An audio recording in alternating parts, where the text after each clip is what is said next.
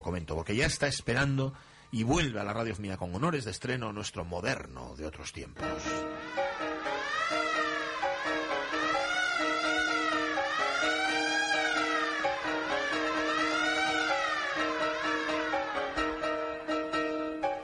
¿Cómo estás, Carlos La Peña?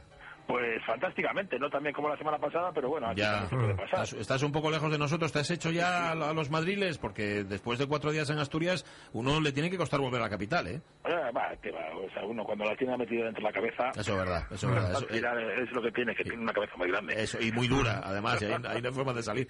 Bueno, eh, después de cuatro semanas hablando del compositor y pianista bohemio Erwin Schulhoff, que es un hombre que no se les va a olvidar jamás a los oyentes de la radio mía, el músico que estuvo en casi todas las vanguardias históricas, hoy llegamos al final, triste final de su historia. Sí, además un triste final Sí, sí. Que, que compartió con millones de personas que fueron asesinadas por los nazis durante la Segunda Guerra Mundial. Ah. Pero bueno, una vez que ya hemos hecho el spoiler, vamos a, vamos a volver a por donde íbamos. Vamos a volver a cuando vuelve a Praga en 1923, que Sí. Schulhoff estaba cansado del poco caso que se hacía a su música en Berlín.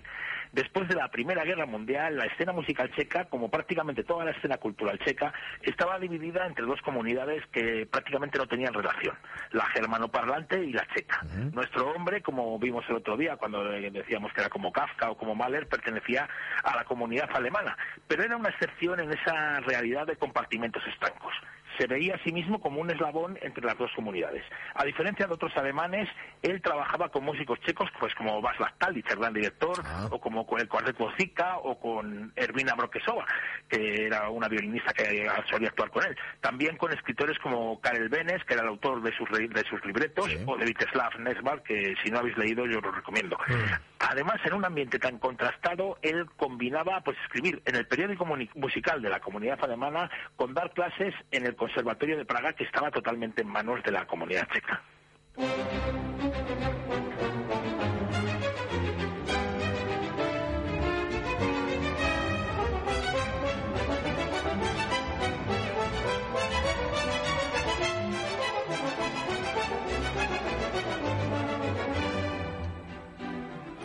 Parece en efecto sí un concierto barroco interpretado por borrachos.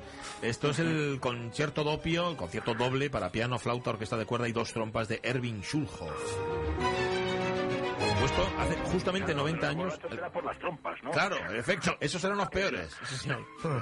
Compuesto el concierto en 1927, o sea, hace 90 años, se lo escuchamos, por cierto, a la pianista María Prince, a la que pudimos escuchar hace unos años, acompañado del flautista principal de la Filarmónica de Viena, Dieter Fluri, en el estreno en España de esta obra. Esta obra se estrenó en España, pásmense, oyentes de la radio mía, en el Teatro Jovellanos, con la recordada Orquesta Sinfónica Ciudad de Gijón, dirigida por Oliver Díaz. Sí, señor. Y es una obra, decíamos lo del concierto barroco tocado por borrachos, porque es una obra con un marcado acento neoclásico, ¿no, Carlos? Sí, sí, vamos. Nuestro moderno también decidió unirse al carro del neoclasicismo. Aquí pues se utiliza la forma esto del concepto grosso barroco, pero combina esta forma con sus habituales toques jazzísticos, de los que recordemos siempre no durante su amistad con el pintor dadaísta George Gross, y la introducción de pinceladas del folclore bohemio y morava, siguiendo el modelo del gran operista checo Leo Janasi. Además, Surhoff emplea eh, todos los elementos con una jerarquía similar. Es decir, el piano no manda sobre la flauta ni sobre la orquesta. Podríamos decir que se trata, permitidme la butad, de un concierto grosso asambleario. Ah, está bien, está bien, sí señor. El empleo del lenguaje del jazz y el folclore checo, esto sí que parece que es una constante en la creación de Schulhoff, ¿no? Sí, efectivamente, eh, encuentre ese estilo donde lo encuentre Sí. Surhoff a partir de los años 20. Eh, eh, estos dos elementos se encuentran en toda su obra. Pero además, para mi corto conocimiento, pues hay un tercer elemento tan importante como los otros dos, que es el humor. Eh, un humor que unas veces es más fino y otras veces es más grueso, pero que siempre está presente en su música. Y lo usa como una barrera que, que no le permite tomarse en serio a un mundo, a un mundo que no se puede tomar en serio porque es tan bárbaro que es capaz de mandar a la guerra a sus habitantes a matarse entre ellos, ¿no?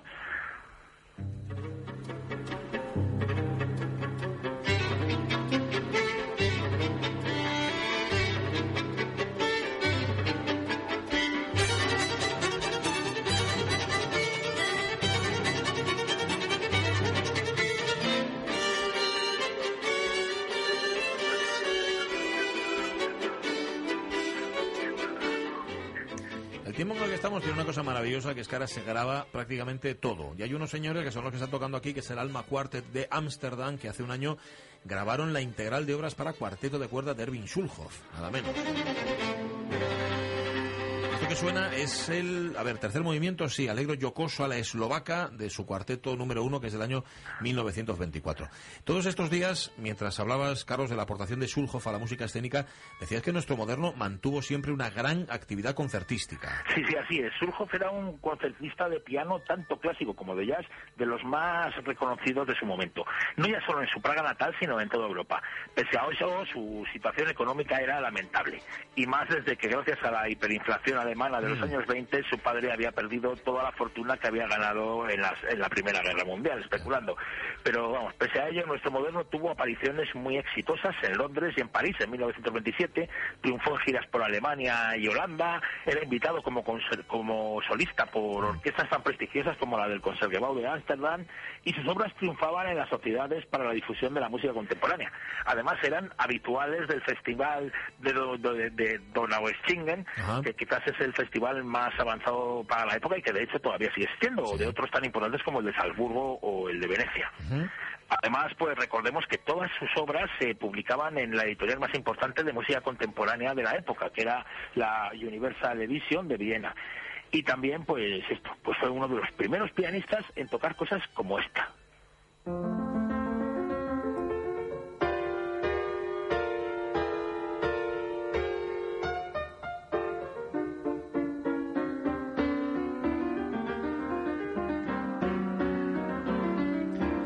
Aquella canción de Tom Waits, el piano ha estado bebiendo. Da, da la impresión, no sé qué pasa. Es como es, como si el piano estuviera desafinado, Carlos. ¿Qué es esto? Bueno, pues en cierta medida sí, Pero vamos, pero no es exactamente que esté desafinado, sino que es un piano que está preparado para tocar en un sistema de afinación diferente, que es el sistema de afinación de los cuartos de A ver, espera, vamos a subirlo un poco porque esto merece la pena, merece la pena escucharse.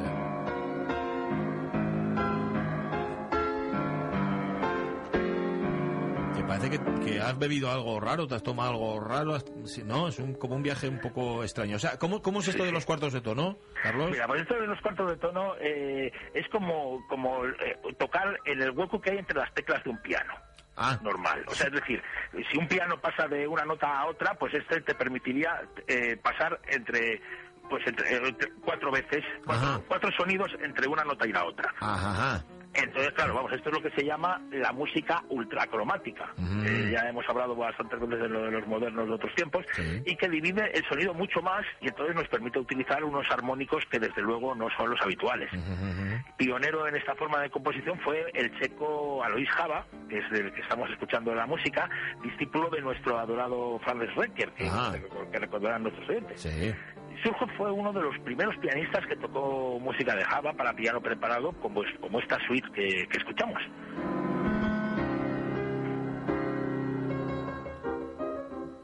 Alois Java es el autor de, esta música borracha, pero no es, eh, no es el que la toca, no, no es el que está tocando esta música, aunque él pudiera ser el que la estrenó, el que la tocaba en aquellos tiempos. Lo que sí es cierto es que Surhoff hizo grabaciones discográficas a finales de los 20, ¿verdad? Sí, sí, grabó discos en 1928 para Polidor. Es algo mm. que, nos ha permitido saber cómo tocaba el piano, cómo sonaba el piano de Surhoff y que nos va a permitir, después de cinco programas, que por fin escuchemos al propio Surhoff tocando pues esta, su segunda suite para piano ¿Qué es esto? ¿Esto que suena? ¿Sí?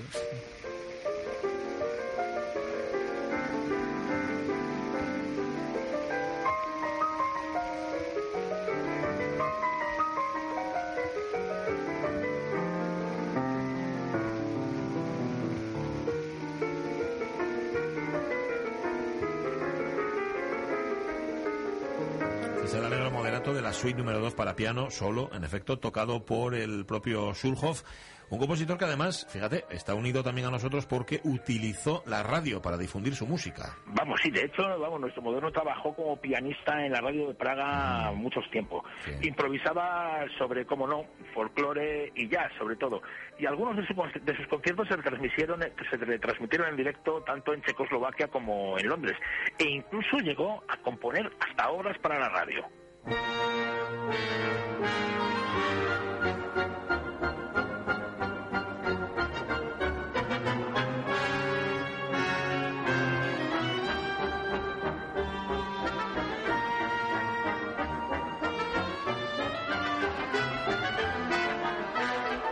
que antaño era bastante habitual. Hay obras importantes de compositores importantes que fueron compuestas expresamente para la radio, óperas incluso. Ahora mismo esto pues ya no, no se estila. No, no se estila. Y es una lástima, ¿eh? porque las de Martínez son maravillosas. Por ejemplo, por ejemplo, Britten. Britten tiene toda una ópera compuesta para, La, para la radio. Bueno, esto que suena es el concierto para cuarteto de cuerda e instrumentos de viento del año 1930, compuesto para ser eso, para ser radiado. Es una grabación reciente, la versión de la Ebony Band de Ámsterdam, dirigida por Werner Herberts. Sí, la Ebony Band, que por cierto ha grabado casi toda la música de su bueno, Surhoff trabajó en la radio con su nombre propio a partir de 1929, pero a partir de la ocupación nazi de Checoslovaquia, después de los infames acuerdos de Múnich en los que Europa, especialmente Francia e Inglaterra, regalaron Checoslovaquia a Hitler, tuvo que trabajar en la radio con un, pero con un nombre ficticio. Los nazis pues no permitían que los músicos judíos tocaran en público, condenándolos pues primero al silencio y al mismo tiempo también al hambre. Eh, ya hablaremos de eso luego, Carlos, porque antes Schulhoff cambió otra vez, otra vez, y no sé cuánto van ya, sus presupuestos estéticos y abrazó, en este caso, los del realismo socialista. Es que el tipo era un hombre abierto, entonces era Maleónico. Cosa, sí, entonces, vamos, desde su traumática participación en la Primera Guerra Mundial, Schulhoff era socialista, ¿no? Y en 1931 se unió al Frente de Izquierda Checo y formando parte de un grupo de teatro de trabajadores viajó a la Unión Soviética y cogió allí y se convirtió a los principios del realismo socialista. Y una de sus primeras obras es en este estilo es la cantata Manifiesto Comunista.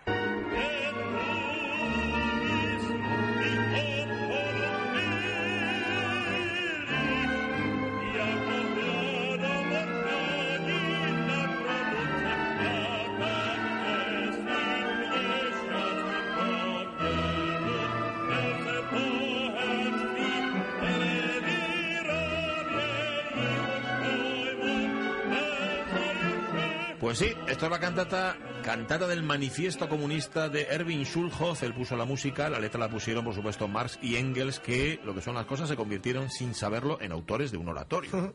Sí, sí, vamos, del nivel de Ira Gerwin o, de, o de Franco María Piave o así. Por ejemplo, claro, ahí los tienen Marx y Engels. Nosotros, algo cobrarán de autores, digo yo. Bueno, eh, este cambio vital, esto de hacerse socialista, ¿en qué afecta a la música de Schulhoff?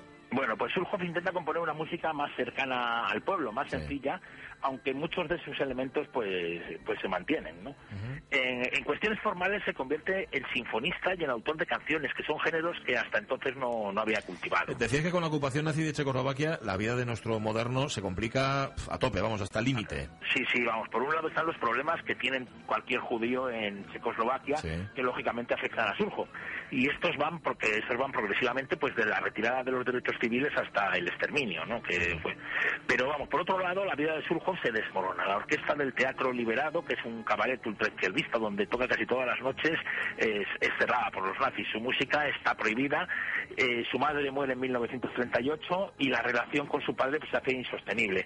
También su esposa justo cae gravemente enferma cuando, cuando él está intentando divorciarse porque se había aliado con una joven estudiante, vamos, que, que montó un circo y se le hicieron los enanos de dos metros por lo menos. Totalmente, totalmente. Siendo judío comunista, Hombre, suponemos que haría lo posible por huir de Checoslovaquia, que era, recordemos, parte del Reich.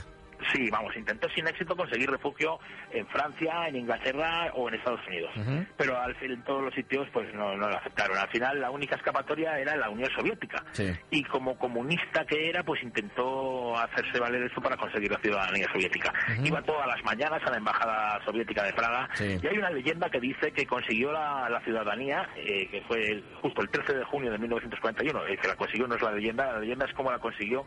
Y la consiguió porque un funcionario que se llamaba Stasov estaba eh, silbando la Sinfonía del Nuevo Mundo. entonces él le dijo, joder, pues sabe usted que yo estudié, con, vamos, que yo conocía a Borsa. Calla, dijo Stasov. Entonces, claro, el otro dijo, usted conocía a Borsa, pero si no puede ser por la edad. Sí, sí, lo conoció. Recordemos que es verdad que lo conoció cuando tenía apenas cuatro años y que Borsa tampoco tenía muchas ganas de oírle porque no le gustaban los niños prodigios, pero al final le dio dos bombones. Le dio bombones, sí señor, nos lo contaste aquí, cierto, cierto. Y entonces, pues, igual que Borsa que le dio los bombones, pues Stasov pues cogió y le dio la, la, la nacionalidad soviética también porque no sabía que, siempre había sido un formalista. ¿Y con la nacionalidad qué hizo? ¿Consiguió escapar?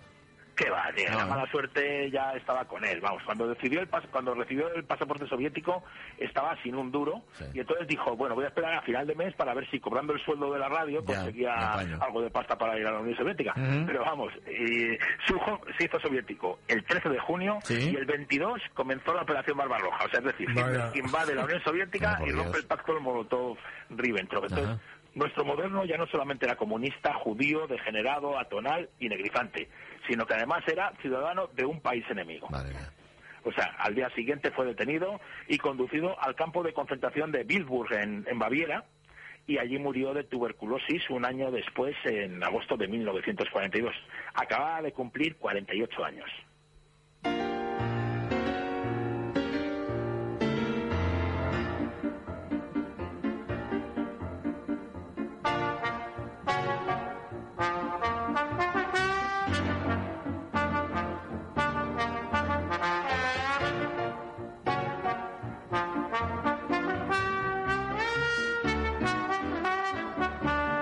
Tan yacero y tan swinguero, de- me imagino que es de Schulhoff, ¿qué es esto? Esto es el, sinco- el, Pedro, el Pedro Sincopado, el Sincopado de Peter. Pedro es Sincopado. una obra de 1964 que, vamos, yo hice una vez un cabaret, siempre sonaba esta música. Sí, sí, ¿verdad? No, no, es que como para ello. Has hecho bien en terminar con una música optimista de Schulhoff, que fue un grande, un grande, un moderno de otros tiempos, un moderno de cualquier tiempo y que en efecto estaba precedido y, y no solamente, vamos, la lleva con la mala suerte.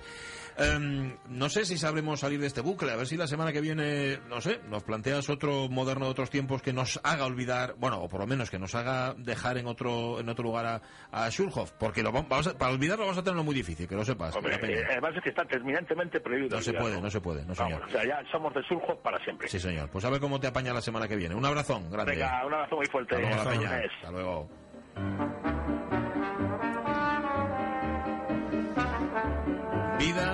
milagros para mantenerla de Erwin Schulhoff. Sí, perdona, perdona, eh, Calleja. El personaje femenino encarnado por un hombre que nos proponía era la madre de Brian. Ah. De la vida de Brian. Es que no me acordaba, Calleja, que a veces se me va la cabeza. Discúlpame. Bueno, nos estamos ya por ir. O sea, estamos ya por irnos. O sea, realmente estamos por quedarnos, pero uf, nos han pedido que lo dejemos ya.